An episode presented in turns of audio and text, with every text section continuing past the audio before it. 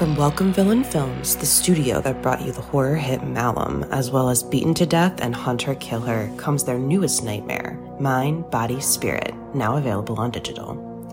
Directed by Alex Haynes and Matthew Merenda, and produced by Dan Asma, Mind, Body, Spirit follows Anya, an aspiring yoga influencer, as she embarks on a ritual practice left behind by her estranged grandmother. What starts as a spiritual self help guide quickly evolves into something much more sinister.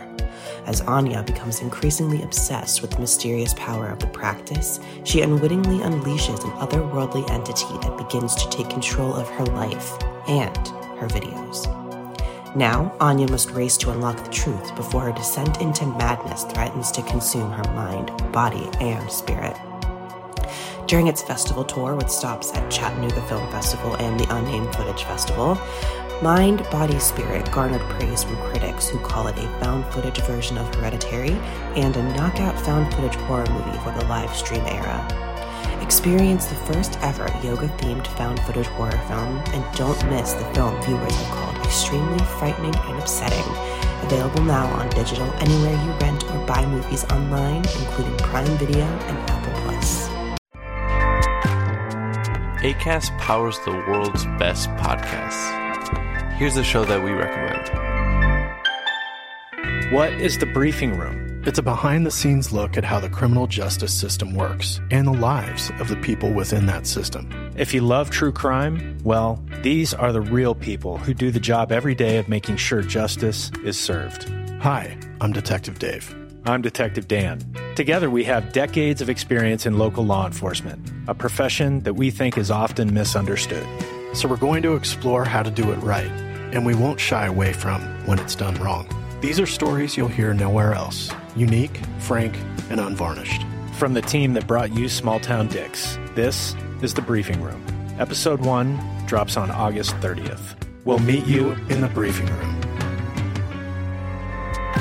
ACAST helps creators launch, grow, and monetize their podcasts everywhere.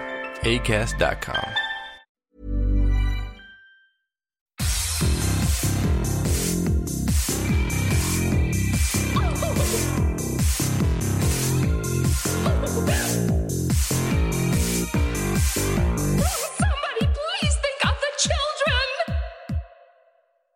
And welcome back to Scarred for Life, the podcast where we open up old wounds by looking back at the films that scared us as kids. I'm Terry, And I'm Mary Beth. In each episode, our special guest brings with them a movie that traumatized them as a child. This week, our guest is Jonathan Barkan. He is the creator and director of the upcoming documentary Mental Health and Horror. Welcome to the show. Thank you. Thank you so much for having me. It's, I mean, it's it's weird for me to be a, a special guest on here because I know both of you and I adore both of you. I mean, that's the joy of this kind of thing, you know? I mean, you, It it's, it's like two birds with one stone. We get to like talk about your awesome documentary and also just sort of shoot the shit. I mean, how Yeah. how great is that? That's kind of why we did this It's- it's- podcast. it's it's pretty great. yeah, it's pretty great. Um, so before we do talk about your documentary, though, we like to take it Yeah. all the way back to the beginning. How did you get introduced to horror? Oh, that's an interesting one uh, because it was something that I kind of fell into myself from a very young age. Um, what happened was when I was very young, I would say about four, maybe five years old at the most, my sister was diagnosed with what they thought was terminal brain cancer. Oh, Um, jeez. Uh, but she, you know, she's still around today. So, you know, spoiler alert. But um, Mental Um, health. Sorry. I think that's going to become our thing through the episode. but, um, but yeah, so for you know a year and a half, two years, my sister was in and out of the hospital. A lot of treatments, uh, chemotherapy, radiation, surgeries. Uh, so when I would visit her. I would often see her, you know, laying in the hospital bed, bandaged up like the mummy, tubes going in and out of her, like, you know, like something you see out of a sci-fi horror film. And this was before the days when the they were able to wheel in a TV on a stand and have a you know a Nintendo or Super Nintendo hooked up, uh, and you could play it from your bed. You actually had to be wheeled into the game room and to Oh, yeah. and to kind of paint you a picture of the game room. It's your you know standard big room with uh, tables lining three walls and TVs and video games and everything all around. And the walls themselves had like a smiling sun and singing clouds and happy trees, that kind of a thing. And then you look around, and all of the kids that are at these uh, video game consoles are, you know, are children who are going through some of the most horrible things imaginable. So they are amputees. They are in wheelchairs with oxygen tanks. They have the tubes running in and out of them even as they're sitting there. They are all wrapped up. I remember.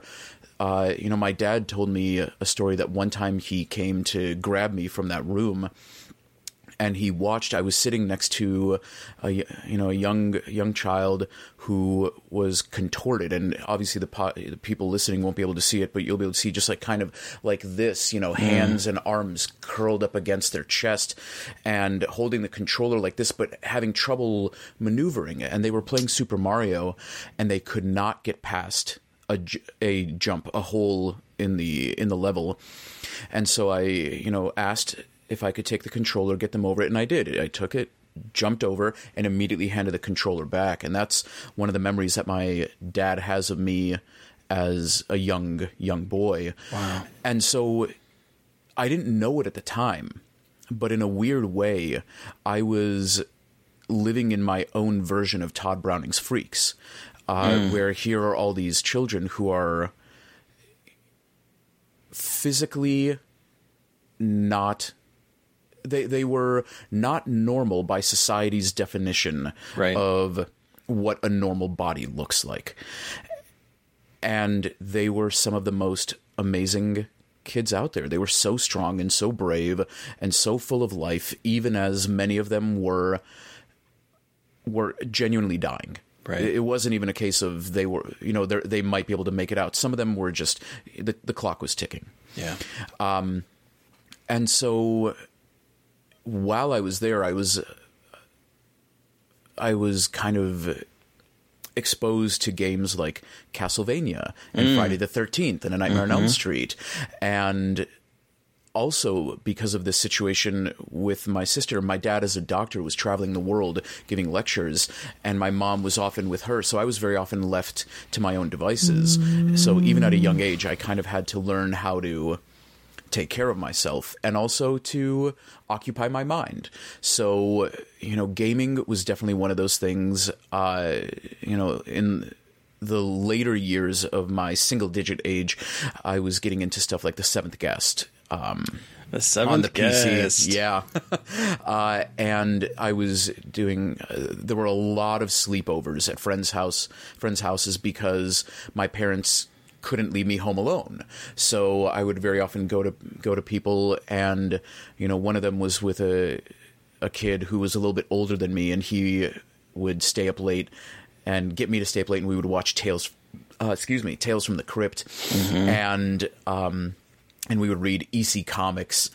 And and there was one that stuck with me and I keep trying to find which issue it was from and and listeners if you can identify this then I will love you forever but it was this tale of these of these kids who were um super excited to see a metal band and they they go to the show they get backstage uh, they drink some you know punch or something like that it was probably beer and i was just young and decided it was punch right, right.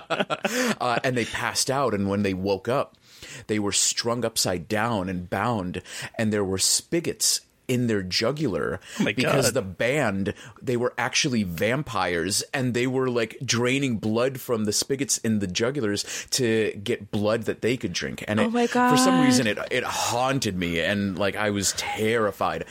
And so I had this love hate relationship with horror because I hated being scared, but I kept coming back to it because I kept thinking of what my sister was going through and what all these kids were going through, and that there wasn't something that I could see. It was a faceless entity that was doing so much damage and so much pain.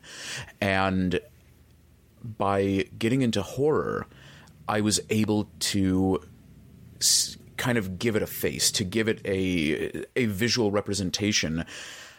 But at the same time, I also started in a weird way to empathize with a lot of you know quote unquote villains because a lot of them were visually different. They were mm-hmm. either disabled or they were mm-hmm. monstrous, quote unquote. And that was what I was seeing in these kids. So it was this very interesting uh, experience where I I understood and empathized with villains, even if I didn't forgive them for what they were doing Right. so yeah, exposure to horror came about because uh, I needed something to make sense of the world that I was in. Wow. Wow. Holy shit. That's Sorry, No. Oh my god, no. no, talk about a buzzkill. No, that's an amazing story though. no. And that your is. sister's okay. Spoiler alert, everything. She's yep. Spoiler alert: she's still around. Um, it it wasn't the the only hardship that she went through, but she's still here. And as other hardships came up, I was a different person, and I and I was able to stand up for my own needs because as a young boy, when something like that happens, obviously I be I become kind of second fiddle, and mm-hmm. that's to, and it's totally understandable. Mm-hmm. You know, I, I understand why it had to happen. I'm still dealing with a lot of the the trauma and the pain that that causes, while recognizing that it's it's not it's not that it's not equal to what my sister went through, but it's very different. And Right. so Yeah. I have to I have to constantly remind myself of that and acknowledge that while still kind of forgiving myself and also demanding the respect and attention that is that, that I should be naturally given. Yeah. Mm-hmm. It's it's it's this it's this weird journey that is that I'm still growing and still learning to this day. Oh yeah, mm-hmm. that's that's a lot. I have a, it's not a similar thing, but I had a, a, a brother that had more like a lot of me- like mental health needs, and so I had a similar mm-hmm. situation of like trying to figure out that whole like not blaming your parents, but also needing to figure out what you Yeah. need. Yeah, it's a- it's it's a long journey to figure that out because even when you're a kid, it still mm-hmm. affects you now. Like it affects me now as an adult. Yeah. So Oh yeah, I've I you know, my wife and I have had plenty of conversations about the the long-lasting effects of such a such an upbringing and such a childhood. And it, it was it was completely out of anyone's hands. Like i'm not sitting here blaming anyone Yeah. for the lot that we were the the, the, hand, the hand that we were dealt. Um, but as I said, you know, I, I can I can say that I don't blame anyone while still grieving and and mourning the the childhood that I didn't have Yeah. and how it affected th- my relationship with my with my sister and with my parents uh, and what it could have been had it been different. Yeah. you know, who knows? But all I know is that because of that, I am where I am today. And so I, I can't look at it as all bad because I I kind of am really okay with with what I'm doing and and the kind of journey that life has led me on. Yeah. So, you know, the journey that life has led you on is into the horror world. So, what were some of the Yeah. first what were some of the first horror movies you remember watching as a kid? I know that you played a lot of video games. So what were some of the movies that you really remember? Yeah, the, the, my very first movie memory was I was flipping through channels and I landed on it was HBO or you know Cinemax, some something like that, and there was this uh, brunette mulleted nerdy boy. Uh, laying on a waterbed and he feels something and he turns around and pulls it off and there is this beautiful naked woman inside of his waterbed and he's so delighted and it's very picturesque and suddenly Freddy Krueger bursts through the waterbed He sure Nightmare on Elm. Street 4 and pulls Joey right under and seals that when my mom came in and saw me watching it she ran over grabbed the remote and was like no absolutely not this for a wet dream?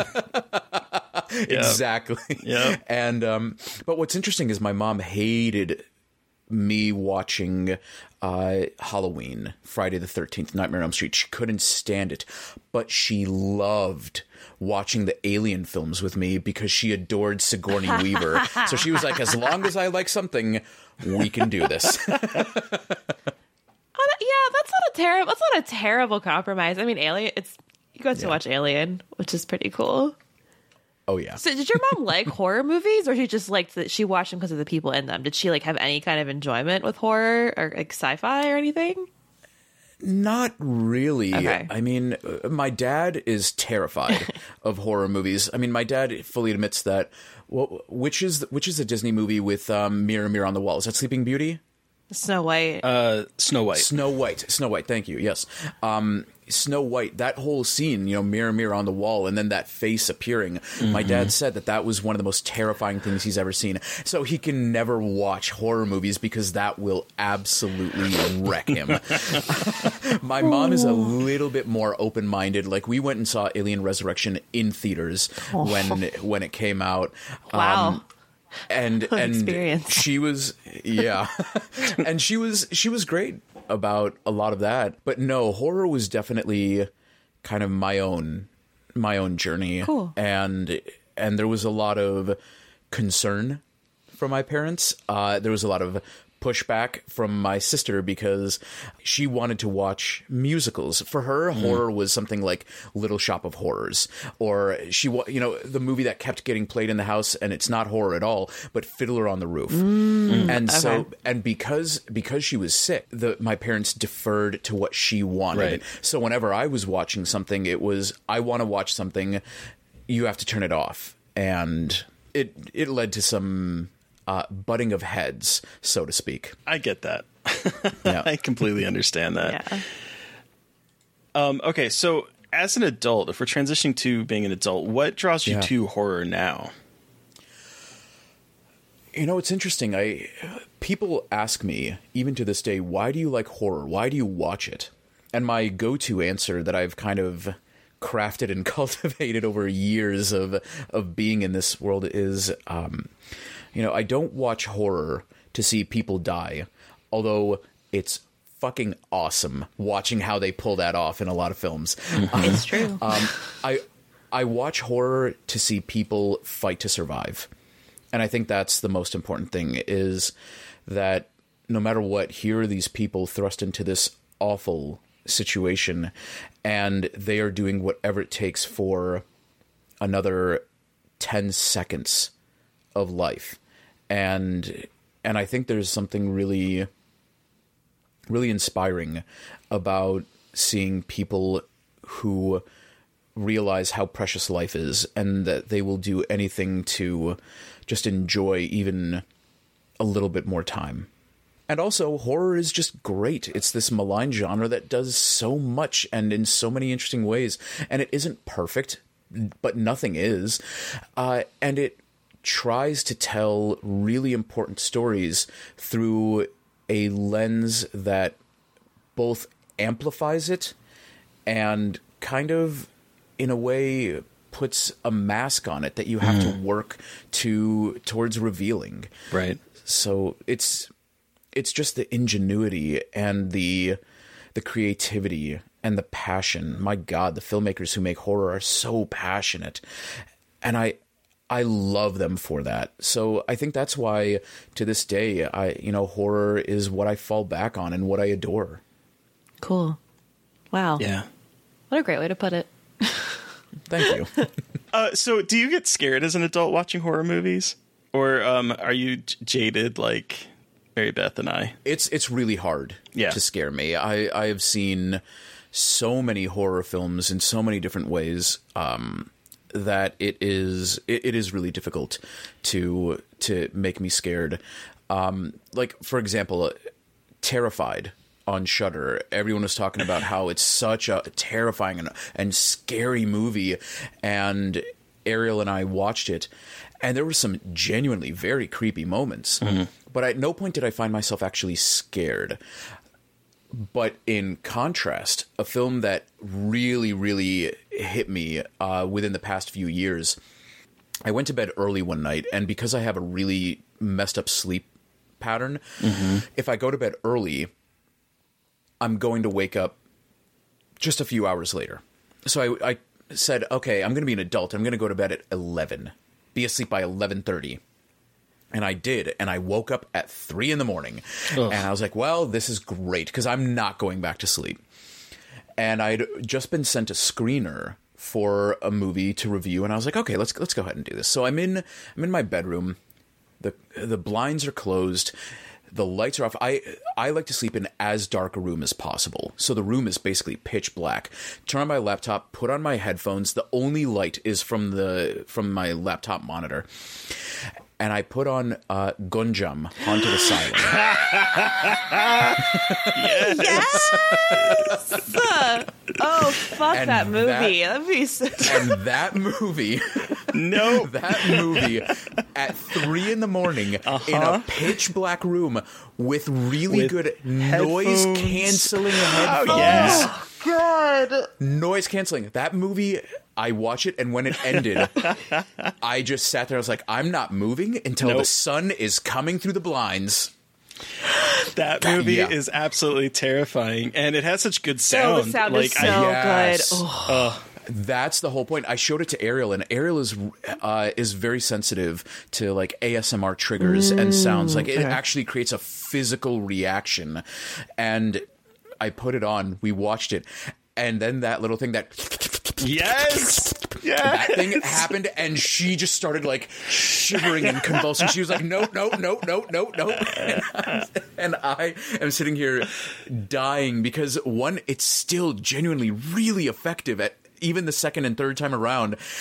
And just watching her was so exciting because I'm like, this is this is genuinely going to scare you. She was like, "Nah, I'm I'm I'm fine," and we put it on. Nope. Every She was person, done. every person I've introduced that film to has had that reaction of like, "Nope, I'm done." Yep. It's such And a it's- good movie. And it, another reason I love it is because when it starts, I fucking hated all of them. They were all like narcissistic YouTube douchebags, mm-hmm. and I couldn't stand them. And then as the movie went on, it did such a good job at making me go, look, I may not like you, but holy shit, I don't want you to go through this. I want you to get out. exactly. Like this is Bad. terrible. I don't want. I, I wish this fate on no one.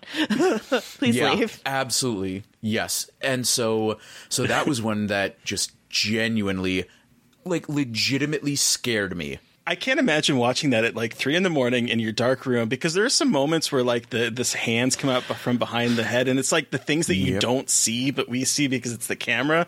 That would fuck with me if I'm in this pitch black room at three in the morning listening on with noise canceling headphones. That would be And it's it's Too not much. only it's not only what they show you that these characters can't see, it's what they show you that they linger oh, on. Oh, and, yes. and they're like, let's not like that weird Silent Hill body In the room? In that in in that, the em- that room. giant empty room, and it's like this has to. I can't. I was like, I, this has to end. Like I can't do. and then it slowly shuffles its way Yes! past the pillar and gets right back there. I'm sitting here like, I'm gonna no, die. no, This is how I die. No, no, no, no, no. Please, this this is lingering for too long. oh, okay, no. Why is it still going? Stop! Please do something. Anything. Why are you still here? I was I was losing it. And then it and then it ran, and I was like, and I was like, that's that's even worse. Why would you do such a thing? That would be so fucking good, but it's. Uh, Yeah. maybe I'll watch that tonight. I'll watch that in a hot minute. after after all of this, like, it was terrifying. It was awful. I'm, I'm gonna, gonna watch, watch it. it. I'm gonna watch that. Um, but Mental health. Mental health. Woo, I had therapy today. It's fine. Mental health. Um, but so what? What are some of your other horror favorites that not necessarily scare you, but that you've really enjoyed watching over the past couple, like recently? Recently, um, oh, that's a great one. Uh, Ready or Not, I think, was just an absolute blast. Uh, I had a great time with that one. Uh, Relic, Relic, absolutely wrecked me. Yes. me too. You know what? A lot of people don't know is that uh, right before, and I'm talking like two weeks before the pandemic was officially announced. Uh, I got a call from my mom, and she said, "Your grandmother is on her deathbed. You need to, you need to get to her as soon as possible. And she she was living in Israel, so this was like I needed to do a long yeah. flight Wow. and so I, you know, I, I got it. I, I got the ticket. Uh, made the flight. When it landed, I pulled out my phone because my phone works internationally, and I loaded up WhatsApp. And there was a message from my mother, and it was, uh, "Your grandmother passed away while you were in the oh, air." Fuck, um, Jonathan. I'm so sorry. So you're so we need you to to get to the city that's t- about two hours away as quickly as possible. And can you? And then, and here's the thing: there was a lot of trauma that was happening before all of that, so I couldn't really process my own feelings and deal with my grief and prepare to mourn. So, like, I land, I get this message, and my mom is obviously devastated, and she um she asks me can you please say some words in jewish uh in in our in jewish culture uh you say words at kind of the entrance to the cemetery and then people carry the body from the entrance to the actual gravesite. So my mom asked me to say some words on behalf of our side of the family. So while we're in the car, I'm like I don't have time to deal with the fact that my grandmother died. I'm writing what needs to be said. And then we get there and my uncle comes up to me and says, "We need 6 men to carry her body." Will you be one of the men? So I'm like, well, shit, you know, when is this going to end? And, Wow. uh, and then, um, Jeez. and obviously my mom was was a wreck. But anyways, I bring all of this up in in relation to Relic because uh, my grandmother died of dementia. Jesus. Uh, you know, and apparently the last couple of days of her of when she was around uh, was just spent screaming and just Oh my in God. agony. Um, and and I and I'm I feel both fortunate but also sad that I wasn't there for the for her during that time. Uh, so when Relic came around, I was just a mess. Yeah. Uh, Yeah. I was wrecked. Um, and it's not just it's not because of the subject matter alone. It's because it's such an expertly crafted film. Oh, it's yeah. It's so incredible. well done. Yeah. Uh, you know, I remember Ariel and I were watching it, and at one point, I I couldn't help myself. I just said, "I do not understand the geography of this house." And Ariel was like, "What are you talking about?" I was like, "This house does not make sense. Something about how this house is laid out is not clicking in my mind." She's like, "It's probably just weird, you know, camera angles." And I was like, "No, there's something going on here." Lo and behold, 5 minutes later, suddenly the house was this crazed you Yeah. know maze this this manifestation of her dementia and the confusion and everything and Ariel was like yeah you, you nailed that like you you saw that coming and I was like oh, kind of saw that coming um but it's because that was still very fresh in my Yeah. mind so yeah that was definitely you know one of those movies that really stood out as of late Yeah. but yeah, I, I guess those are. I mean, I, I'm sure I can find find more if you give me two seconds. I keep a spreadsheet of all the movies that I watch when I watch them, my rating, like if I have written a review, you know, links to that. So like I can definitely find, you know, all the you know all the movies that I've loved. So that's awesome. No, it's like because Relic is such a is incredible, and I know that we Terry and I both enjoyed it immensely, and it destroyed us both because that movie is Oh, yeah. horrifying and heartbreaking. Um, but transitioning to your creative work and mental health, Yeah. and your documentary that you're health. working on, um, can you tell our listeners a little bit about the documentary that you are currently working on and fundraising for? Yeah. Yeah, absolutely. So the name is the, the current working title, I should say, is Mental Health and Horror, a documentary. And it is exactly, you know, what it sounds like. We are basically trying to demonstrate that horror can, and I want to emphasize that word, can versus will, uh, or does, for that matter, horror can have a beneficial impact on those living with mental illnesses. Uh, and I want to be very clear that doesn't mean that we're suggesting horror is a cure or that horror is the only form of therapy that people should take or that horror can work for those who don't enjoy it. That's not at all what we're saying. We're simply saying that there is this negative stereotype around horror. There are all these stigmas that are attached to this genre from people who are almost proudly ignorant about what horror has to offer. You know, I don't watch horror because it's evil, it's satanic, it's awful, you know, it's misogynistic. It's this and you know, in in some cases they may be absolutely right.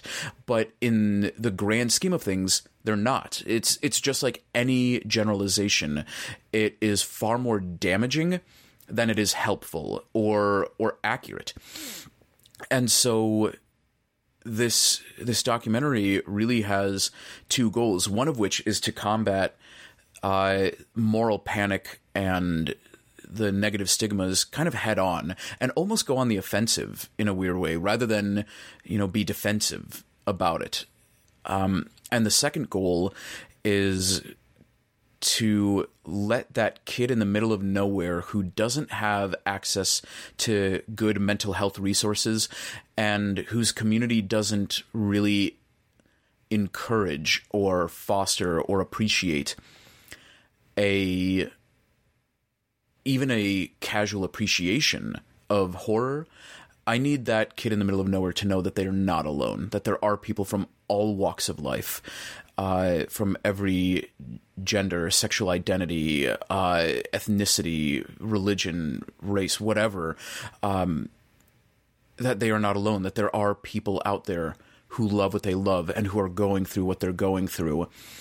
And that if we if we let them know they're not alone, then hopefully hopefully they'll do a little bit better hopefully they'll be able to sleep just a little bit easier at night um, knowing that they that even with all that they're enduring that there is an out that there is something that they can do that there is hope Wow. Um, I, so, I, I- how did you come up with this idea, or how did how did you get involved with this, or how did this all kind of coalesce into what it is? Because it's currently on Kickstarter. For when by the time this episode comes out, it'll still have another week. So, listeners, go out and back it for sure. but um, how did this all kind of come together? my relationship with mental health and mental illness is has been a relationship for a long time. I mean, as I've explained everything about my childhood, there's definitely long-lasting um, effects from all of that. I'm I haven't been diagnosed with it, but I'm sure there's some form of PTSD that is assigned with that. Uh, I have been diagnosed with clinical depression.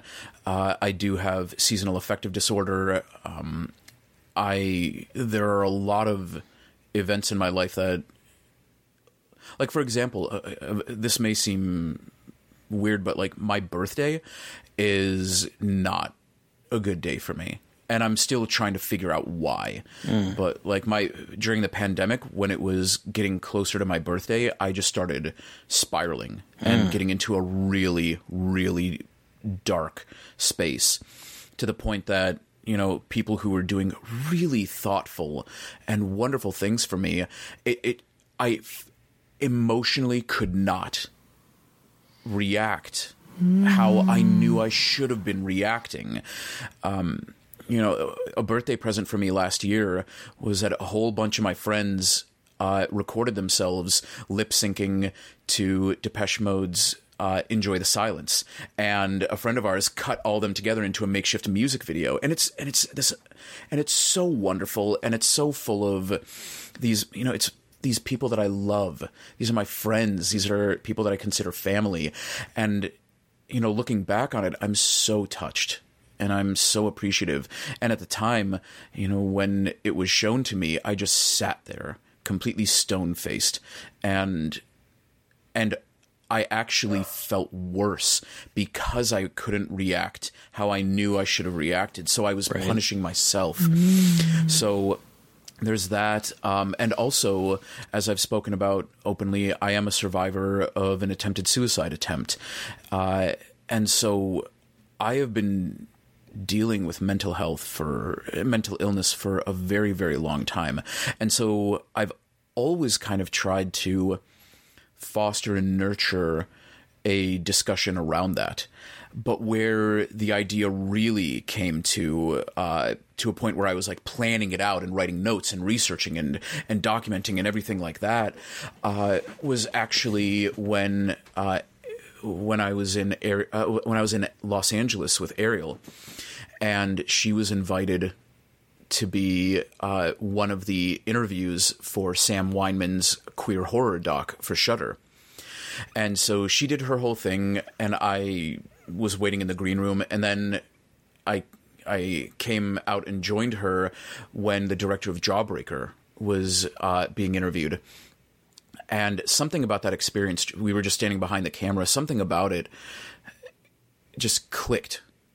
I I had this epiphany, and I I typically carry around a little um, journal and a pen on me so that if I have an idea or if I need to take a note or I need to write down contact information or anything like that, I can.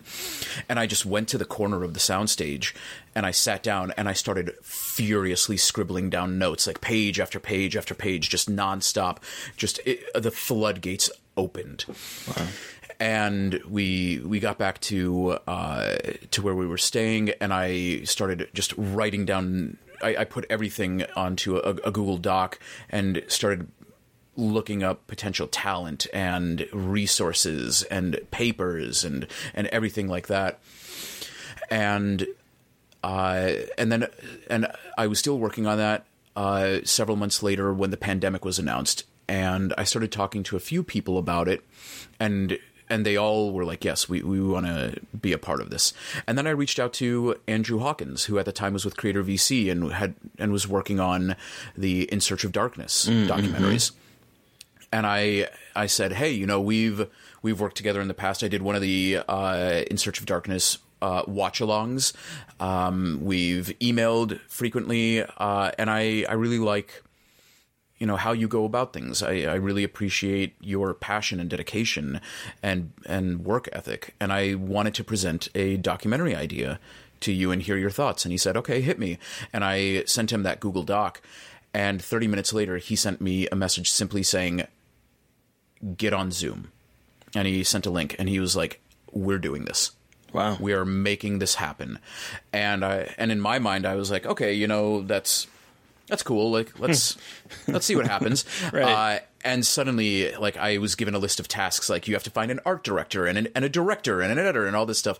And um and I started, you know, working with him and we were putting it all together and we were strategizing and, and getting all these things going.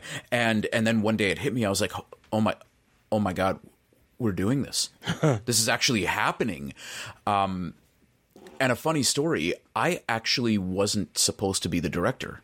Um, This was, it, it wasn't something that I ever envisioned. It was simply, I thought that I, you know, came up with the idea and that I would produce it but that would be the extent of my uh, my role, aside from being the person to actually do the interviews. Right.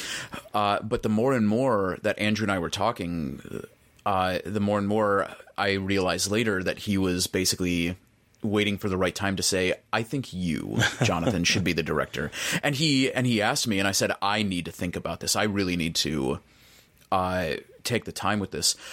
And what convinced me to take it on was that I realized based on my work in in journalism and writing that typically the people who are interviewed the most for a project are going to be the director. You know the director the stars then it's going to be like the writer and the producers uh, but they're like a little bit lower. So if, if everyone's going to go to the director and ask them a whole bunch of questions i realized that with a topic like this that's very sensitive that's very personal that it could lead to the director being asked some really difficult questions, uh, questions that put them on the spot. Right. And if and the the thought that came in that made me go, "Yep, I have to direct this," was if I can't expect myself to be put in that kind of a situation, then how can I ask anyone else to do it for me?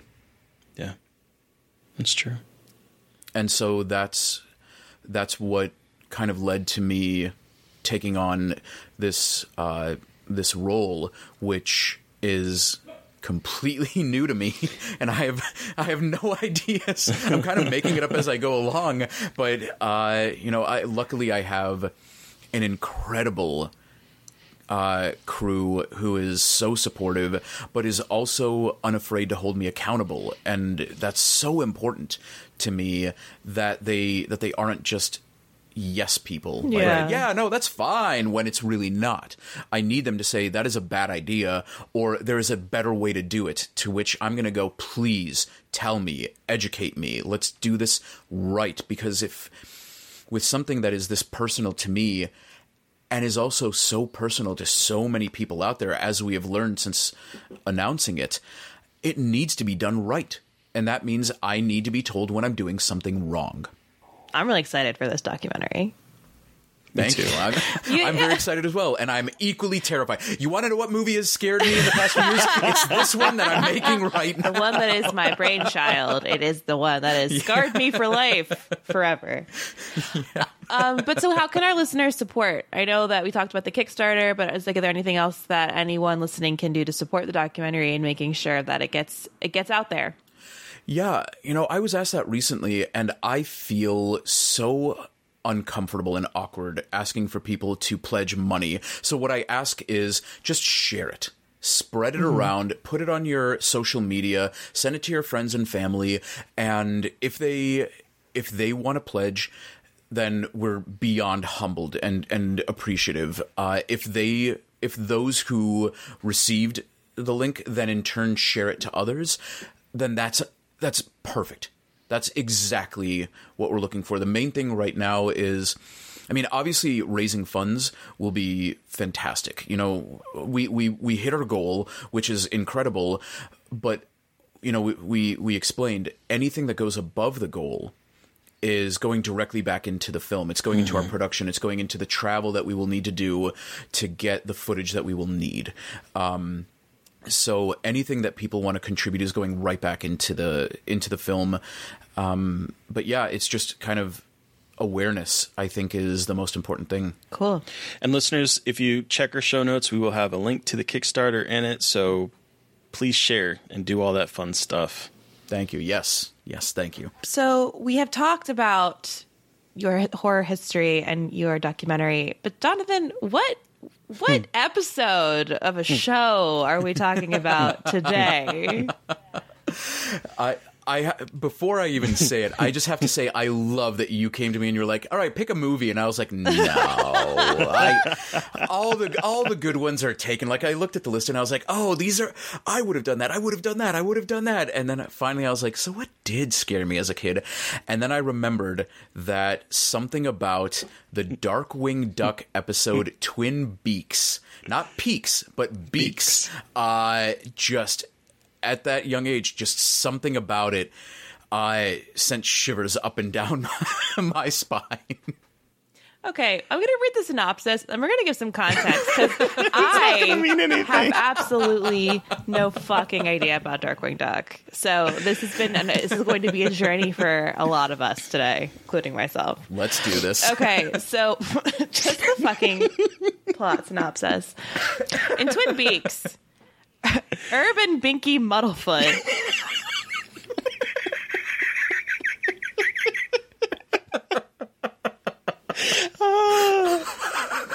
What, what about that, Mary Come on, we, we, uh, b- folks, we are professionals. Let's keep it together. Herb and Binky Muddlefoot go missing, and the evidence leads to the mysterious town of Twin Beaks, where nothing is what it seems. That is the IMDb plot synopsis for this, but boy, does that not tell you much of anything. Um, so I, I guess before we do get into this episode, because I'm not sure, I, I know Mary Beth is not familiar at all with this property. It has been forever since I have watched this show. Uh, and I have to say that you talking about this and, and suggesting this made me go down a rabbit hole of rewatching a bunch of episodes. I like have watched like 6 or seven episodes since you suggested this. And it was like going back down through memory lane. But um, what is your relationship to this show, Jonathan, uh, as a whole? And what can we kind of lead our listeners and Mary Beth to in, in terms of this of this show? I mean, my relationship with the show is it's it's casual. I'm not going to sit here and say I'm a Darkwing Duck enthusiast or a or a professional or an expert in in Darkwing Duck mythology. but like but like any kid, you know, when I when I was young, uh I loved cartoons, and I, you know, I was that kid that raced home from elementary school to try and catch uh, the Sonic the Hedgehog cartoon and yeah. the, and Super Mario Brothers, where every Friday that's when they had the Legend of Zelda cartoon. That was the Oh best. my god, Exactly. the Legend of the Zelda best. cartoon. I own it on Yep. DVD. Well, excuse me, princess. princess. yeah, there were there were these amazing cartoons. Um, you know, when I was growing up, Captain N, the Game Master. Uh, you had Tales from the Crypt Keeper, which you know that was a great one, and Darkwing Duck was one of those uh, cartoons that was just kind of uh, sort of ubiquitous at the time. Um, and you know, I was watching that at the same time as I was able to stay up a little bit later and watch Ren and Stimpy. You know, all these things. So I, you know, I, I was ex- I was exposing myself to all these kinds of varying different uh, cartoons from Looney Tunes to Pirates of the Dark Water and and everything else Pirates in of between. Dark Water, yes. oh my god, I had the I had the the hero ship from that as a toy. I loved my Pirates of the Dark Water toys. this is this episode on top of being a fucking buzzkill to start off with is now becoming nostalgia memory lane. I I mean, that's pretty much what we do here. We just go I down love a it. bunch of I love nostalgia. so, uh, Darkwing Duck, it aired from like 1991 to 1992, and it was sort of a spin-off of DuckTales. in a Okay, way, I was going to ask, like, what's the relationship to Yep. DuckTales? And is Because he related Launchpad- to. I Donald- I want to say there was. I was like, fuck. Yeah. Not Daffy Duck. What's wrong with me? Not that young. Jesus. I I, I want to say there was a relationship, but I I can't remember. Well, Launchpad was in both. Yes, and that's so right. like th- this sort of like because Duck uh, Ducktales ended, and then this kind of picked up like a year or so later, I think, and. It's a little confused as to whether this is supposed to be in the same world or a different universe. Because, like, later on in 2016, the creator said that this was like a different universe to DuckTales. But, like, Mm-hmm. there's obvious connections between the two. Some characters from DuckTales end up showing up in some of the episodes here. And obviously, Launch Launchpad is the connective tissue. But God, that just, you you reminded me. You just triggered a memory of when I was playing the Ducktales NES game, and and there would be Scrooge McDuck, McDuck Boing, standing boing, on boing. standing on Launchpad's plane as he flies you to the different levels, and somehow could fly you to the moon. But that's beside the point. Uh, um, but yeah, Darkwing Duck is it's kind of like the it's Batman meets Ducktales. Yeah, it's actually like um because the the the parody a lot of it is with the Shadow um Yes. because like the Shadow his his alter ego was Kent Allard and this guy's alter ego is Drake Mallard so like there's obvious it's obviously like a parody of a lot of superhero stuff but it also does pull in a lot of genre like the titles of, of of episodes there's like uh, night of the living spud which is about like a vampiric potato that ends up feasting on a bunch of campers there's beauty and the beet which is where we get introduced to beetroot uh, bushroot Bushroot. bushroot who is Yep. the character in this So one he's a legitimate mutant duck plant hybrid. Yes, he was a duck scientist Okay. who was exploring photosynthesis and trying to make it so that so the ducks could eat, feed themselves off of the sun. And he ended up testing on himself, a la the fly, and ends up becoming a plant. And it's almost like baby's first body horror because he starts to like grow things out of his body and Gonna it starts say, turning I green got a and little stuff. bit of that shit in this episode, so I can imagine. Okay. Okay. Yep. Okay. It also Yeah. embraced death in a in a very interesting way for a Disney cartoon because like characters die. Uh, his he he has Gosalyn, his the, his like adoptive daughter, who her grand who she lived with her grandfather, and her grandfather was murdered by a criminal. And there's like death and violence. At one point, Bushroot is moving a mower like he's gonna mow over the head of Duck, Darkwing. So there's like a lot of violence in this show, and not just like the Looney Tune cartoon violence, like threat of actual death. It's it's when Disney was cool. because he was edgy like wasn't as scared to make a lot of grown up references. Because I was gonna say like. This episode had a lot of very like adult stuff going on, especially Twin Peaks. Like that's not a children's Mm-hmm. Yep. show, in case anyone was wondering. And- Twin Peaks. And that's the thing is, it was you know Twin Peaks was enormous. It was the water cooler Yeah. show when it was airing, so everyone was referencing it. Um, and and the funny thing is, I was actually watching a lot of Twin Peaks when I was when I was younger, and weirdly that di- that didn't scare me. It didn't scare me as much, especially the first season, because the first season really isn't all that supernatural. It's only kind of in the second one where it starts getting really weird. Um, but yeah, you know, I I I I've loved Twin Peaks from a from a young age, and then this episode decided to lean into the kind of horror and creepiness, but in a way for kids, and yet I was. I was a kid, so it, it worked. It, Yeah. you know, it, it definitely freaked me out. So let's continue with that. So, how old were you when you saw this episode? How did you see this episode? Were you familiar with Darkwing Duck at the time, or did you just stumble upon this? Give us your horror story about Twin Beaks. Yeah, so I uh, I don't know when the airing date was, if it was in ninety one or ninety two, but I would have been anywhere from six to eight years old Okay, uh, when this would have aired. November seventh, nineteen ninety one. It looks like. Okay, then I would have been seven years old, and I know that I watched it when it aired because pretty early on in the 90s my parents thought that I was addicted to television so they just they cut the cord in every way. So from about 9 or 10 we had nothing. Oh, wow. And and at first I was, you know, obviously devastated. Now I don't have cable TV. I haven't had cable TV or anything like that ever. Uh, you know, my uh, Comcast keeps calling me. Do you want to upgrade? No, never. Uh, but yeah, so I watched it. You know, at seven years old, and and it just something about it. Again, that was right around the time. It was either in the end stages of when my sister was going through her uh, through her brain cancer, or like right after. So there was just so much that I had been working through and so much that I'd been dealing with, and then this episode comes along, and they they really lean into it. Like it's creepy music that is very heavily influenced by Angelo Badalamenti's score.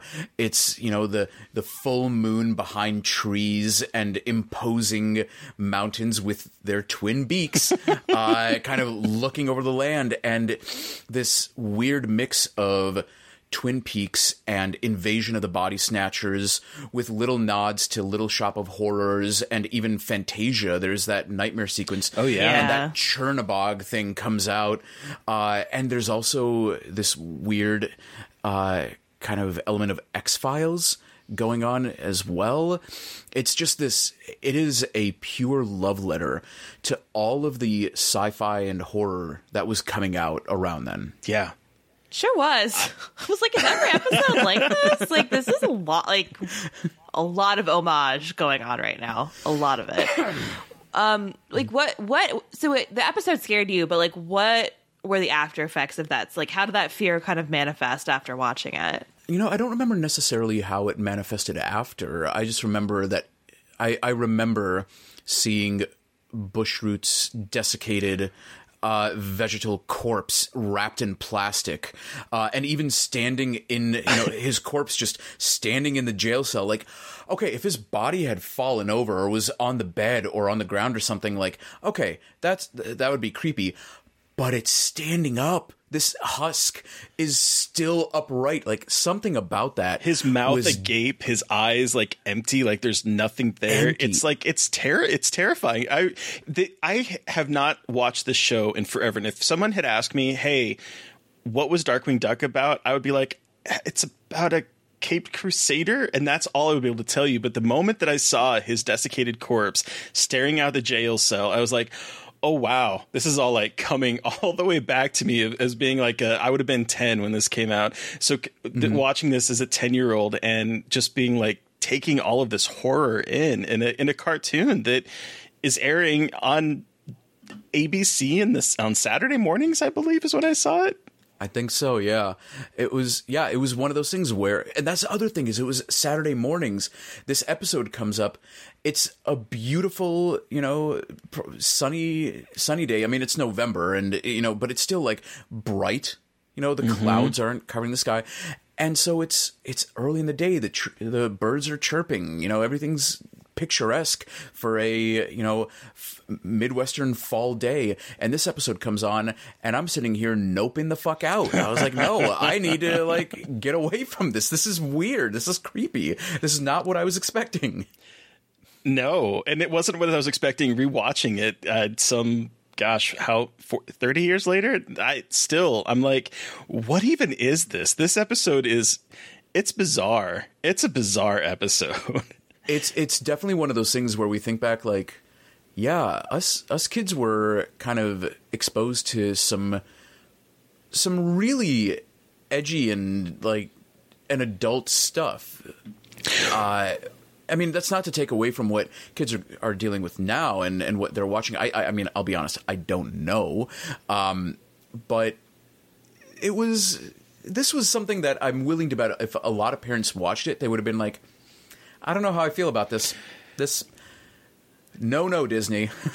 Yeah, well, it's that kind of mix of like surrealness because this is a very surreal episode, which again makes sense because it's homaging Twin Peaks. But like, it's it's that mix of surreal uh, imagery, particularly in that dream sequence, and these weird things that happen, and you're like, why is this even happening? Why why are two people throwing the desiccated body wrapped in plastic of bushroot over a waterfall? Like, what is even happening here in this kids show that is airing on fucking ABC? and and they and then they try and lighten it up by having alien cows Yes. and their whole mission Yes. and it's it's again it's and the funny thing is th- those cows themselves are are kind of a, a nod and a reference to something that was very big because they say they come from planet Larson. okay. so I was like, oh, oh, is that supposed to be Gary Larson from the Far Side Gallery? Gary Larson from It's- Farside, yeah, oh because my God. he loved he loved using cows did. in his comics. I was trying to figure So out what that it's- was. it's I was like. Larson is such a specific weird thing that has to be a reference to something, and it just hit me that that is the Gary. Yeah, and that's the thing. Like this show, at least you know, you know, uh, Terry, you watched more episodes. I watched the, Twin Beaks episode to kind of refresh myself, but you watched more of it. So, but that's. I'm I'm wondering in the other episodes were they just as kind of pop culture referential? Oh yeah, there was a lot of like uh, the the one the Night of the Living Spud. he it's it's um it, again Bushroot who is like the, the one of the big five villains for for Darkwing.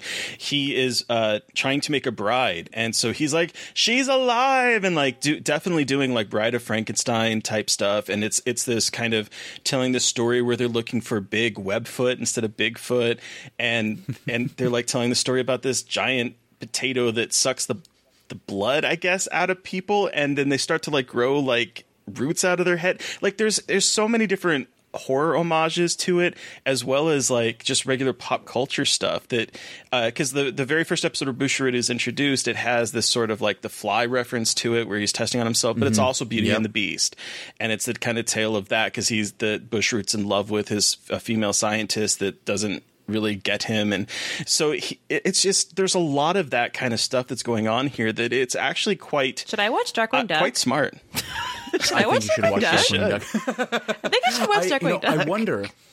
I wonder, Terry. You know, in Night of Living Spud, I wonder if the vampire potato was in a weird way an homage or reference to. I don't know if you remember this book, Bunnicula. I was thinking that the entire I was time also was thinking your- Bunnicula because was like, this is Bunnicula Bunnicula. was my fate, was my shit when I was growing. I love Nice. Bunnicula. awesome. yeah, I, it- there's there's a lot of that in here that I, I think that the the creators of this and the writers of this are definitely like tapping into this. I think this one goes a little bit harder than some of the other ones. I think they're more of like a we're just going to grab all the stuff and kind of throw it together. Whereas this one, Yeah, it feels yeah. like a very uh, particular homage to Twin Twin It's, Peaks. it's interesting what they choose from Twin Peaks too. Like they, the score is almost Yeah. exactly like the opening score, um, which is very Mm-hmm. bizarre. And the fact that they have bushroot wrapped in plastic. So Laura Palmer, who is like the, the the dead girl of the show, is found at the beginning wrapped in plastic, and like her corpse is like kickstarts all these events, which is like a very dark thing. And the fact that they have that Oh, homage yeah. to her corpse wrapped in plastic as one of like the anchoring references is and throws it down a waterfall. And and then you know the uh, the Norma character at Yes, the, at the diner. uh, is also is also is a mix of Norma and Nadine. It's so bizarre. So at the in the cafe, the cafe, the diner, which is our diner, is like the Twin Peaks diner, and I obviously have a diner that has good coffee and pie. In this one, Yeah. the, the like the quintessential Twin Peaks reference, I feel like, is good coffee and pie at a weird diner. They have the main server have an eye patch, and the eye patch is a reference to one of the the weirder characters of Twin Peaks, Nadine, who bumps her head, thinks Yep. that she's a high school cheerleader, has an eye patch, wants to invent silent window runners.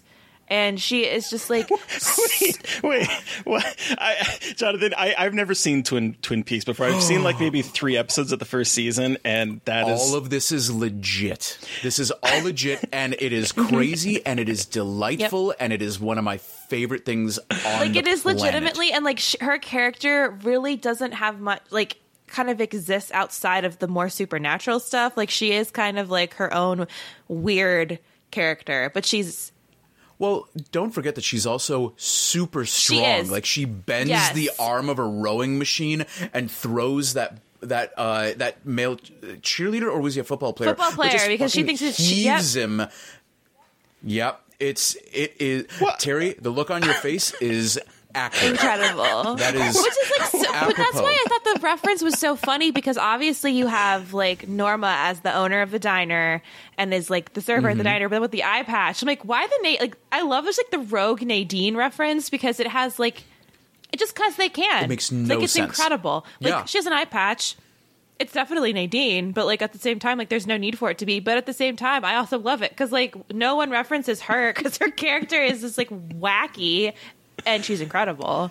And But yeah, and then Launchpad and Launchpad twice makes Twin Peak references where one time he's like, uh, "The cows are not what they seem," and I'm like, "Yes, the owls, except now they're cows." Yeah. And then uh, the the log gave the me directions. log. Yes, and Terry, and this is all all of this- legitimate. oh, it's Terry. So cows are not in the original Twin Yeah. Peaks; it's owls. Um, Yeah, and okay. then the owls are not what they Log seem. Log lady, who is my personal Jesus Christ, has a log that she talks to that has a psychic connection to another dimension, and the log communicates these things through her psychic connection with this log. Yes, my Something log has something you. to tell you. And she carries it around. I, I was log lady for Halloween one year, and I have a log I crocheted and carried around a party, and like had it. I whisp it whispered to me, and I would tell people things at the party. I love this. Terry, none of this is an exaggeration. None of this is a fabrication. And and the best thing uh, the best thing of all of this, all of what we're saying is actually the more normal parts of Twin. Peaks. That's yep. Yep. Yeah. what the absolute fuck. It's incredible. it's is- incredible, I and that's s- why I was so glad you picked this. Because like I, I am going to. I can only assume this is going to be a Twin Peaks homage episode. If it's not, I'm going to be very mad. And so it's oh, very Oh, yeah. excited. And then you watched it and you were like, it's everything I wanted. It's literally an and episode of Twin Peaks with ducks and cabbages. Yep. I was gonna ask, is is the No. cabbage anything? Nah, not the No. Because like I just had a bunch of like just coleslaw, no. questions of like, what's up with the coleslaw? What's up with the cabbage? Is this part of twi- like I, I had all these questions about what what part of this is an homage, what part of it is not. So, as we said, uh, the cows are not what they seem. The law gave me directions. The town of Twin Beaks, the diner, uh, the server who is Nadine and Norma combined. Yeah. All of those are Twin Twin Peaks, and I'm sure, and the soundtrack. And there's probably more that I'm not thinking off the top of my head. But from And but there, oh, and beetroot's uh, body wrapped in plastic, or bush bushroot's body yes, wrapped in plastic. Bush, yes, bushroot wrapped in plastic is very Twin Peaks. Yeah. uh, it's the core of it. Um, but then the cabbages and the kind of these clones that are popping out that's just straight invasion of the body Right. snatchers that is not in twin peaks there is this element of a doppelganger in twin peaks but it's not done in this way Okay. you know how you see it in twin peaks is a completely different uh representation in twin peaks Okay. But like I could see this being terrifying to a kid, especially the nightmare sequences, like the nightmare sequence when he's being chased by cabbages, the log has legs and is running around him. The giant Chernobog figure like jumps up and it, it's just this very surreal imagery. the huge cabbage with sharp yeah. teeth chomping it's away. It's just like a lot of Yeah. like super surrealist imagery that looks like Fantasia and reminds me of the Looney like original Looney Tune stuff where they have these like really like phantasmagorical fucking weird images for kids but you're also like this is a lot of surrealist stuff happening all at one time that is like an assault on the senses It kind of reminded me a little bit of Dumbo when Dumbo has like the the pink elephants on parade going Yes. through like the that's what it kind of reminded me of just sort of like we are fully embracing the lunacy of what is happening here. And I what I, I guess what I really liked as an adult watching this is this you have because Darkwing Duck is, is always about he's kind of the, the the Sherlock Holmes the like we have to find logic and clues and deduction and by all of this stuff we're mm-hmm. going to solve things. But as he starts getting pulled into the mystery of Twin Peaks nothing that that nothing makes sense. And so everything that he's like trying Yeah. to come up with ends up getting turned on himself. And I love the point where he thinks he finally gets it where he's like aha the cows make milk. Milk goes bad. The coffee is bad. Bushroot's bad. You see it all connects. And everyone's like what are you even talking about? It's this idea that he has to try to make sense of the situation that is completely illogical and complete, it makes absolutely no sense. And the fact that LP, this kind of, he's always portrayed as kind of the buffoon and the, the dumb sidekick to him, is the one that's inadvertently solving everything. It's just, it's, it's kind of adds to that sort of like, we're in this place and nothing is as what it seems. we could get psychic access And- to the ones with the less they're more open empty minds Punch I, you know, and I think that the way that you're describing it in a in a sort of way, you can kind of see that with uh, Special Agent Dale Cooper and uh, Andy. Sher- uh, Sheriff Deputy Andy, uh, because you know Kyle, Mc- Kyle MacLachlan is is very very open to to unorthodox investigative techniques. I mean, there's there's this whole episode where he goes out into the woods and he's throwing rocks at uh, at a glass bottle to determine who is the main suspect, and you're like, this is outrageous. This makes no sense. It's not based on evidence. There's nothing going on. But it, but something about how it's done is really incredible. I mean, the, the, the scene that I'm talking about, it's so surreal and crazy because they have this whiteboard in the middle of the forest, and Special Agent Dale Cooper says, "Before we embark on this, I need to tell you about," and then he flips it over and it's about. He goes, Nepal, and he smacks a pointer against the map, and he's like, "Let me tell you about Nepal," and it's like, "What is going on here?" but Incredible. Uh, but he is uh, unlike unlike Darkwing, who is solely about logic and deducing facts and and using evidence. Dale Cooper is both. He is looking for evidence. He's looking for clues. He's part of you know autopsies to find information, but he's also very open to unorthodox techniques. Meanwhile, Andy Andy is Launchpad. He is a lovable buffoon hmm. with not a lot going on between his ears, but by God, is he the sweetest person imaginable.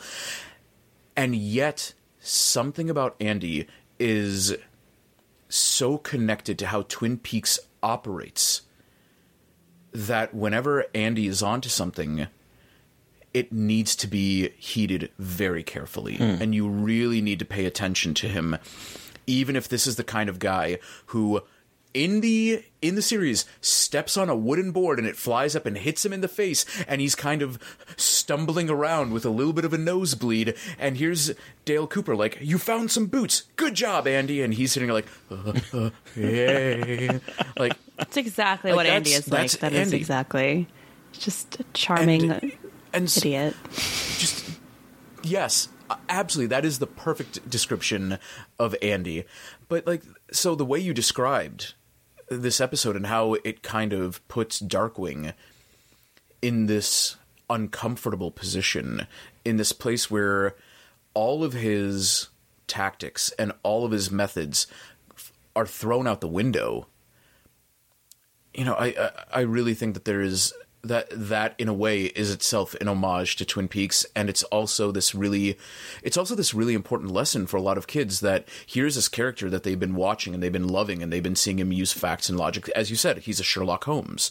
Um, and then he's put in a situation where none of that works and he has to adapt and he has to realize that others that other methods can be right and i think that's a really incredible lesson Yeah, because I, I love I love how the episode sort of starts out with him being incredulous that Launchpad is is you know studying psychics and and that kind of stuff, and he's wearing this weird pyramid on his head, Yeah. and he's using a dowsing rod, and he's doing all of these like things that are so far away from that deductive reasoning, and yet he, he is lands a plane with a blindfold on. Correction he crashes the plane with a blindfold on.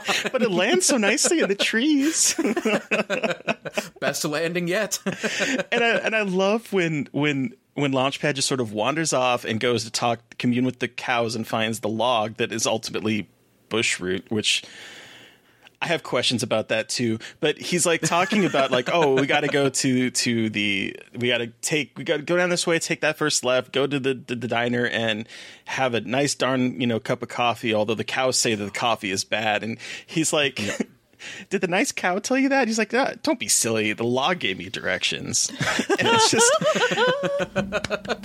it's just, it's so It's it, delightful. it made me laugh so so much without even realizing that that, that that in particular was again a Twin Peaks thing. I just thought this is so fucking bizarre, and I and I love that mm-hmm. this was a kids television show. Yeah. yep What were, Yep. what were your thoughts, Mary Beth, watching this for the first time, not knowing Yeah. anything at all about Darkwing? I'm, I'm really curious about your I was like, this feels like a Simpsons episode more than a kids show to me. Like, I was like, Okay. this feels like it's for mm-hmm. adult. This, I was going to ask, like, this feels more adult oriented, just because the references were so adult to me, and I wouldn't. Ha- like, it would have gone over my head as a kid. Like, I, I know I would have looked at it more like at face value, but all of it would have gone completely over my head. And I was. I really enjoyed it. I, the voice actors I recognized from a lot of stuff, so I was like fixating on mm-hmm. that yep but I was just I was really like thinking about how adult it was. That was what was really stuck out to me, and I was like, Yeah. this does not seem like a kids television show. I know a lot of kids shows are like that, but I was like, these animators really are very talented with how they sneak in, not even sneak in, just like make these blatant homages to adult horror stuff for kids, which I think is really cool, mm-hmm. and I think this got me thinking about how like oh horror is so scary and evil blah blah blah. But then like so many kids shows reference it all the time and there don't seem to be as many problems with that. And it's like obviously horror is something that can be enjoyed by children which we all which we all know. And it's just interesting how those two things are so closely related especially in the like the kids animation space and how these adults take their love of horror and make it kid friendly and make it kind of funny. Like and i was thinking about that a lot too and about how that relationship i think is way closer than a lot of people think in terms of horror and kids animation I think you're really onto something, and I think it's fascinating to think about how, for a lot of parents, horror for kids is acceptable because you know Halloween is acceptable, and you want to do like child-friendly, spooky things. That's totally fine. But the moment you start getting older, and you start understanding how the world works, and you start becoming your own kind of person, uh, that's when horror suddenly becomes evil and something you have to avoid. Um, and it's it's this really interesting thing that you know here's this episode where Bushroot's body is wrapped in plastic and thrown off a waterfall, and a lot of parents were probably like. Yeah, that's cute. They're they're doing the Twin Peaks thing, which admittedly, Twin Peaks was so big that even kids knew about it and had some idea of what was going on. There was no way to avoid it right. but you know so i think that also played into why it was kind of acceptable simply mm, because okay. there was no other way around it. Yeah, because I, I love Twin Peaks, but I obviously like I was born in '93, so I came to it much later than like when it was in like the like the water culture zeitgeist like premiering every week. So I didn't. I don't think I knew that it was like I knew it was popular, but I don't think I knew it was popular enough that like even kids kind of were aware of what it was because it seems so like Yeah. weird and niche and culty now. Hmm. So it's just interesting to hear that because I knew it was on ABC, right? Like the fir- the first two seasons were on ABC. Like they were on a pretty big network. yeah. So interesting. Huh. Yeah, yeah. I mean, uh, Terry, you can probably speak to this as well, but th- the cast members were going on all the late night talk shows. There were, you know, magazine covers, you know, the ladies of Twin Peaks, uh, you know, fashion, it, it played into that. Uh, it, it really was this un, undeniably massive thing that was ruined by expectations and demands um, before it, you know, before it kind of came into its own again, you know. You know, after a few years after it was canceled, and it started becoming like a cult thing, and it started living on, and and it wouldn't go away. It's one of those. It's one of those rare TV series that somehow refuses to die no matter what happens. And and I think the the homages that were happening all over like in Darkwing Duck kind of fueled that. I think a lot of kids watched Twin Peaks and it stuck with them. It resonated. Something about it really spoke to them. And so then when they were old enough, they started to get into Twin Peaks. But obviously that was going to be years later. So it, it just kept having a life beyond its own its own seasons. Right. Cool. Right. Now, I do have a one final question though, because I'm still at a loss as to why there were desiccated corpses of Bushroot everywhere. Why was it? Why was there a corpse in this cell? Why were they throwing his corpse over the waterfall? I realize again I'm trying to bring logic to an illogical town, an illogical situation, but it doesn't make sense to me as to why there are corpses of Bushroot.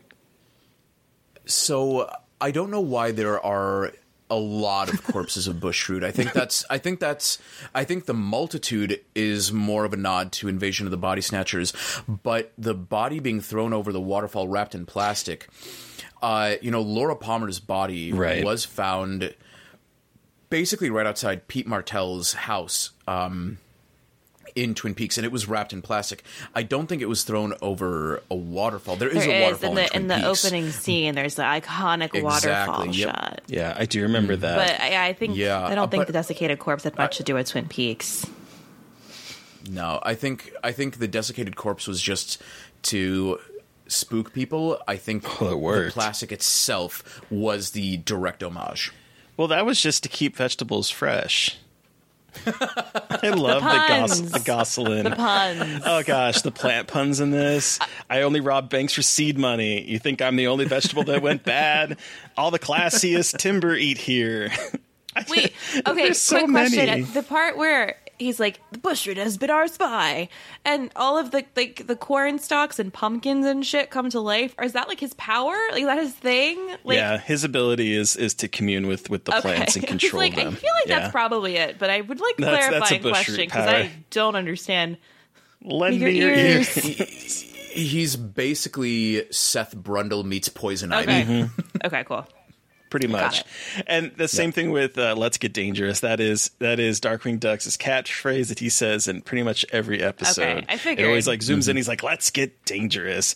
And then the the other thing that he always says, "I'm the terror that flaps in the night." Like those, those are these are all things that he is constantly saying. That is again kind of a reference to the shadow, where he's where the whole thing in, in the episode of the shadow is like, "Who knows what evil lurks in the hearts of men? The shadow knows." So it's like kind of taking that sort of self-aggrandizement that that Darkwing is is guilty of as well. Which I'm just going to throw this out right now. The Alec Baldwin Shadow movie fucking slaps. I haven't seen it since I was a kid seeing it in the movie theater, and my only reaction to it was my dad absolutely hated it because he, he grew up listening to the radio plays, and that is like my only, my only. It is. It is worth revisiting. Okay. It is actually a ton of fun. I went to go look it up on IMDb because, like, I was like, I'm pretty sure I saw this movie, and I was like, ah, Alec Baldwin. Yes, I did see this movie, and I'm pretty sure I saw Oh, it in the yeah. movie theater because my dad was so excited to go see it, and he was so disappointed. But that's my dad. Alas. So, do we want to give Darkwing Duck's episode Twin Beaks our ratings out of five? Absolutely. All right, Terry, um, how many Let's Get Dangerouses out of five do you give Twin Peaks? Boy. I say absolutely, but at the same time, I don't really know what to give this episode. It's so it's so wild. I and I you know it brought me back to being a kid. I, I watching this again. We we do, we barely even talked about the fact that the the the one scene that just like popped in my head was when. Uh, Honker's family sh- pulls up and holds up the Sorry, the, the cabbage. And he's like we couldn't do this harvest without you. And the cabbage unveils and it's like honker staring back at him. Eh, that like these moments have been seared in my brain without me even realizing what they were from until i rewatched this. I i think this is a great uh a great example of what kids cartoons in the 90s and the late 80s used to do in terms of taking things that were adult and making them um, appropriate for kids, eh, somewhat appropriate for kids, because I, I do think that this is, has some imagery in it that is like, what the fuck was wrong with people showing this at ten in the morning or whatever on ABC? Uh, okay, so I think I think I would give it, gosh, I think I would give it three and a half. Let's get dangerouses. I'm going to cut that. Let's get. And just cut it there. Um, what about you, Mary Beth? I have to agree with that rating. Um, I had no context going into this, so I, I just like did not know what the fuck to expect. I had a great time. I want to watch more Darkwing Duck now. Uh, it was. I mean, I'm a Twin Peaks freak, so I was very excited for that. And I'm always so fascinated to see how kids television takes horror stuff. Like I always think about the Nosferatu clip in SpongeBob where he's flipping the light switch mm. on and off, and like I never understood it. And there is literally nothing to understand. It's just Nosferatu flipping flipping the light switch on and off. Like why? I love that shit. So, and watching this episode, it was just so cool to see how the writers were influenced by horror and how they brought that into a kids television show and in such weird fascinating ways so i mean despite not having that nostalgia i still really thought it was quite enjoyable and it held up really well. animation is gorgeous it's like looks mm-hmm. really good i was like oh this is not from that long ago mm-hmm.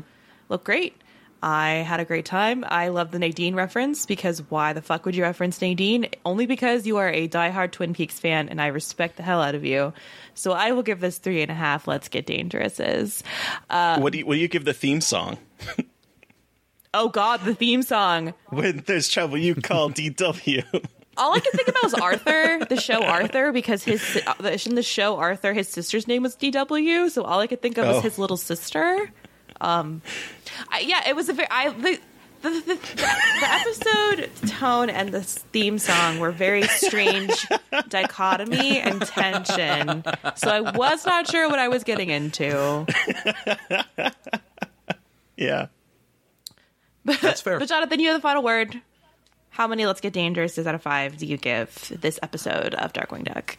I mean, I wanted to just immediately say five let's get dangerouses out of five let's get dangerouses, but I'm I'm gonna go a little bit more Oh. than you guys. I'm gonna go with Okay. four. Okay.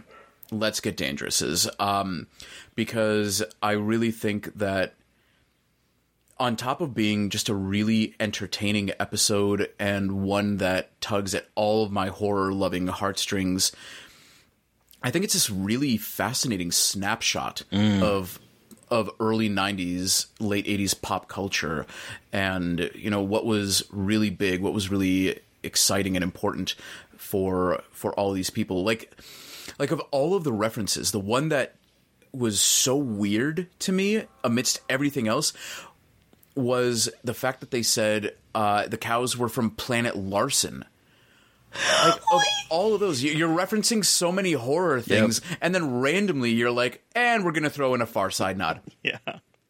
and I and I love it, but at the same time, like, you know, the, I, I the the Far Side was so big at that time. Yeah. My dad, whenever we got the daily newspaper, my dad loved going to the comics to read Far Side and nothing else. All of the other comics, junk, garbage. But Far Side, ah, it's clever. It is. It's actually funny. So so I, you know, I grew up with a ton of Far Side, but that's the thing is like like I said, it it references Fantasia with Chernobog. It references Little Shop of Horrors, X Files, Far Side, Twin Peaks, Invasion of the Body Snatchers. So much The Shadow by virtue of it being Darkwing Duck.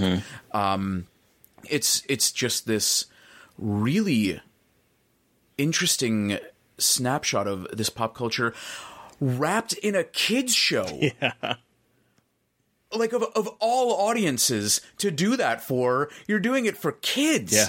On a on, on this program, it, it's it's just mind blowing, and I love the audacity of it. I love the just passion, and as, as both of you said, how the people who made this clearly loved what they were doing. They knew what they were doing, and they were just having a blast with it. And I I just resonate with that so much. So yeah, four. Let's get Hell dangerous. yeah. Hell yeah. Love that. All right. Well, thank you so much, Jonathan, for joining us to talk about Darkwing Duck Twin Beaks. Uh, where can listeners Thank find you. you. and what do you have that you'd like to share? I mean, uh, finding me is very simple. I pretty much only use one social media platform, and that's Twitter. So you can just follow me at my name, at Jonathan Barkan. Uh, and in terms of what I would like to share, um, I mean, obviously there is the documentary, but you know what? I'm going to share a joke. Ooh, a this is joke, exciting. And and I'll be I'll be completely honest. I this is shamelessly stolen from a relatively recent episode of uh, The Last Drive-In. Thoughts about Joe Bob or not? On you know, to the side. This joke is genuinely. I'm a fan Okay. of this joke. Um, okay, so a horse goes into a bar, sits down at the counter, and call and you know calls the bartender over. Bartender comes up. Hello there, horse. What can I get for you? And the horse goes, "I'll take. Uh, I'll have. Uh, just, just give me a beer. Give me a huge beer." And the bartender says, "Oh, okay, okay. We we can we can do that." And he brings over the beer, and the horse starts drinking. And the bartender goes, "You know what, horse? I have seen you come in here day after day for weeks, and you always drink a lot. And I'm worried that you might be an alcoholic. Do you do you think you are?" And the horse goes, "I don't think I am." Disappears.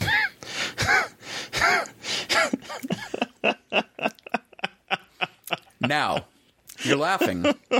So I, I don't need to repeat it, but for other people, you know, they did they didn't understand it, so I had to repeat the joke, and I had to explain that this joke was playing on uh, Descartes' philosophy of human existence. I think, therefore, I, Therefore I am. am. and and and I could have explained all of that, but I didn't want to put Descartes before the horse.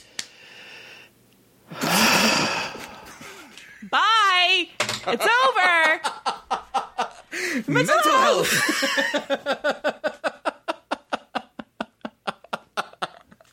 That is probably the only time I've told that joke, and it started out with laughter and ended with groans.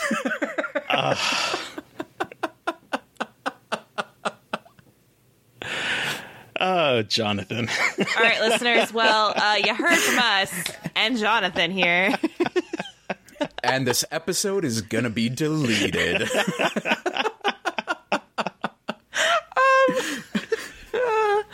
listeners, you've heard from us. We want to hear from you. God. Uh, what was your experience Darkwing Duck? Did you like Darkwing Duck? Did you have no idea what the fuck we're talking about? Great, let us know. Uh, send us an email at scarredforlifepodcast at gmail.com or you can follow us on Twitter. Um, wow, you can reach out to us directly on Twitter. I'm at MB McAndrews. I'm gaily dreadful. that joke broke my brain and i don't know how to do the outro that i've done for almost two years um, and of course don't forget to follow the podcast on twitter at scar podcast and please give us a review. Put a joke in there, maybe. Yeah. You know, please you'll have fun. um, thank you to eric power for our artwork thank you to sean keller for our music thank you everyone for listening please stay safe out there but most importantly stay creepy Until next time.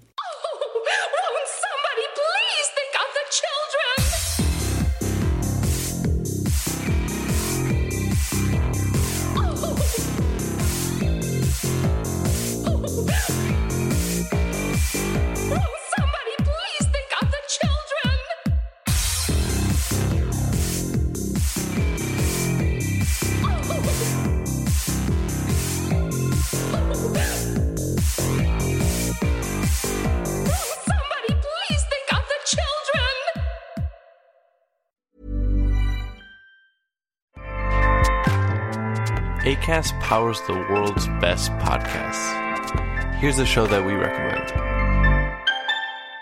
What is the briefing room? It's a behind the scenes look at how the criminal justice system works and the lives of the people within that system. If you love true crime, well, these are the real people who do the job every day of making sure justice is served. Hi, I'm Detective Dave. I'm Detective Dan. Together, we have decades of experience in local law enforcement, a profession that we think is often misunderstood. So we're going to explore how to do it right, and we won't shy away from when it's done wrong. These are stories you'll hear nowhere else unique, frank, and unvarnished. From the team that brought you Small Town Dicks, this is The Briefing Room. Episode 1 drops on August 30th. We'll meet you in the briefing room. ACAST helps creators launch, grow, and monetize their podcasts everywhere. ACAST.com.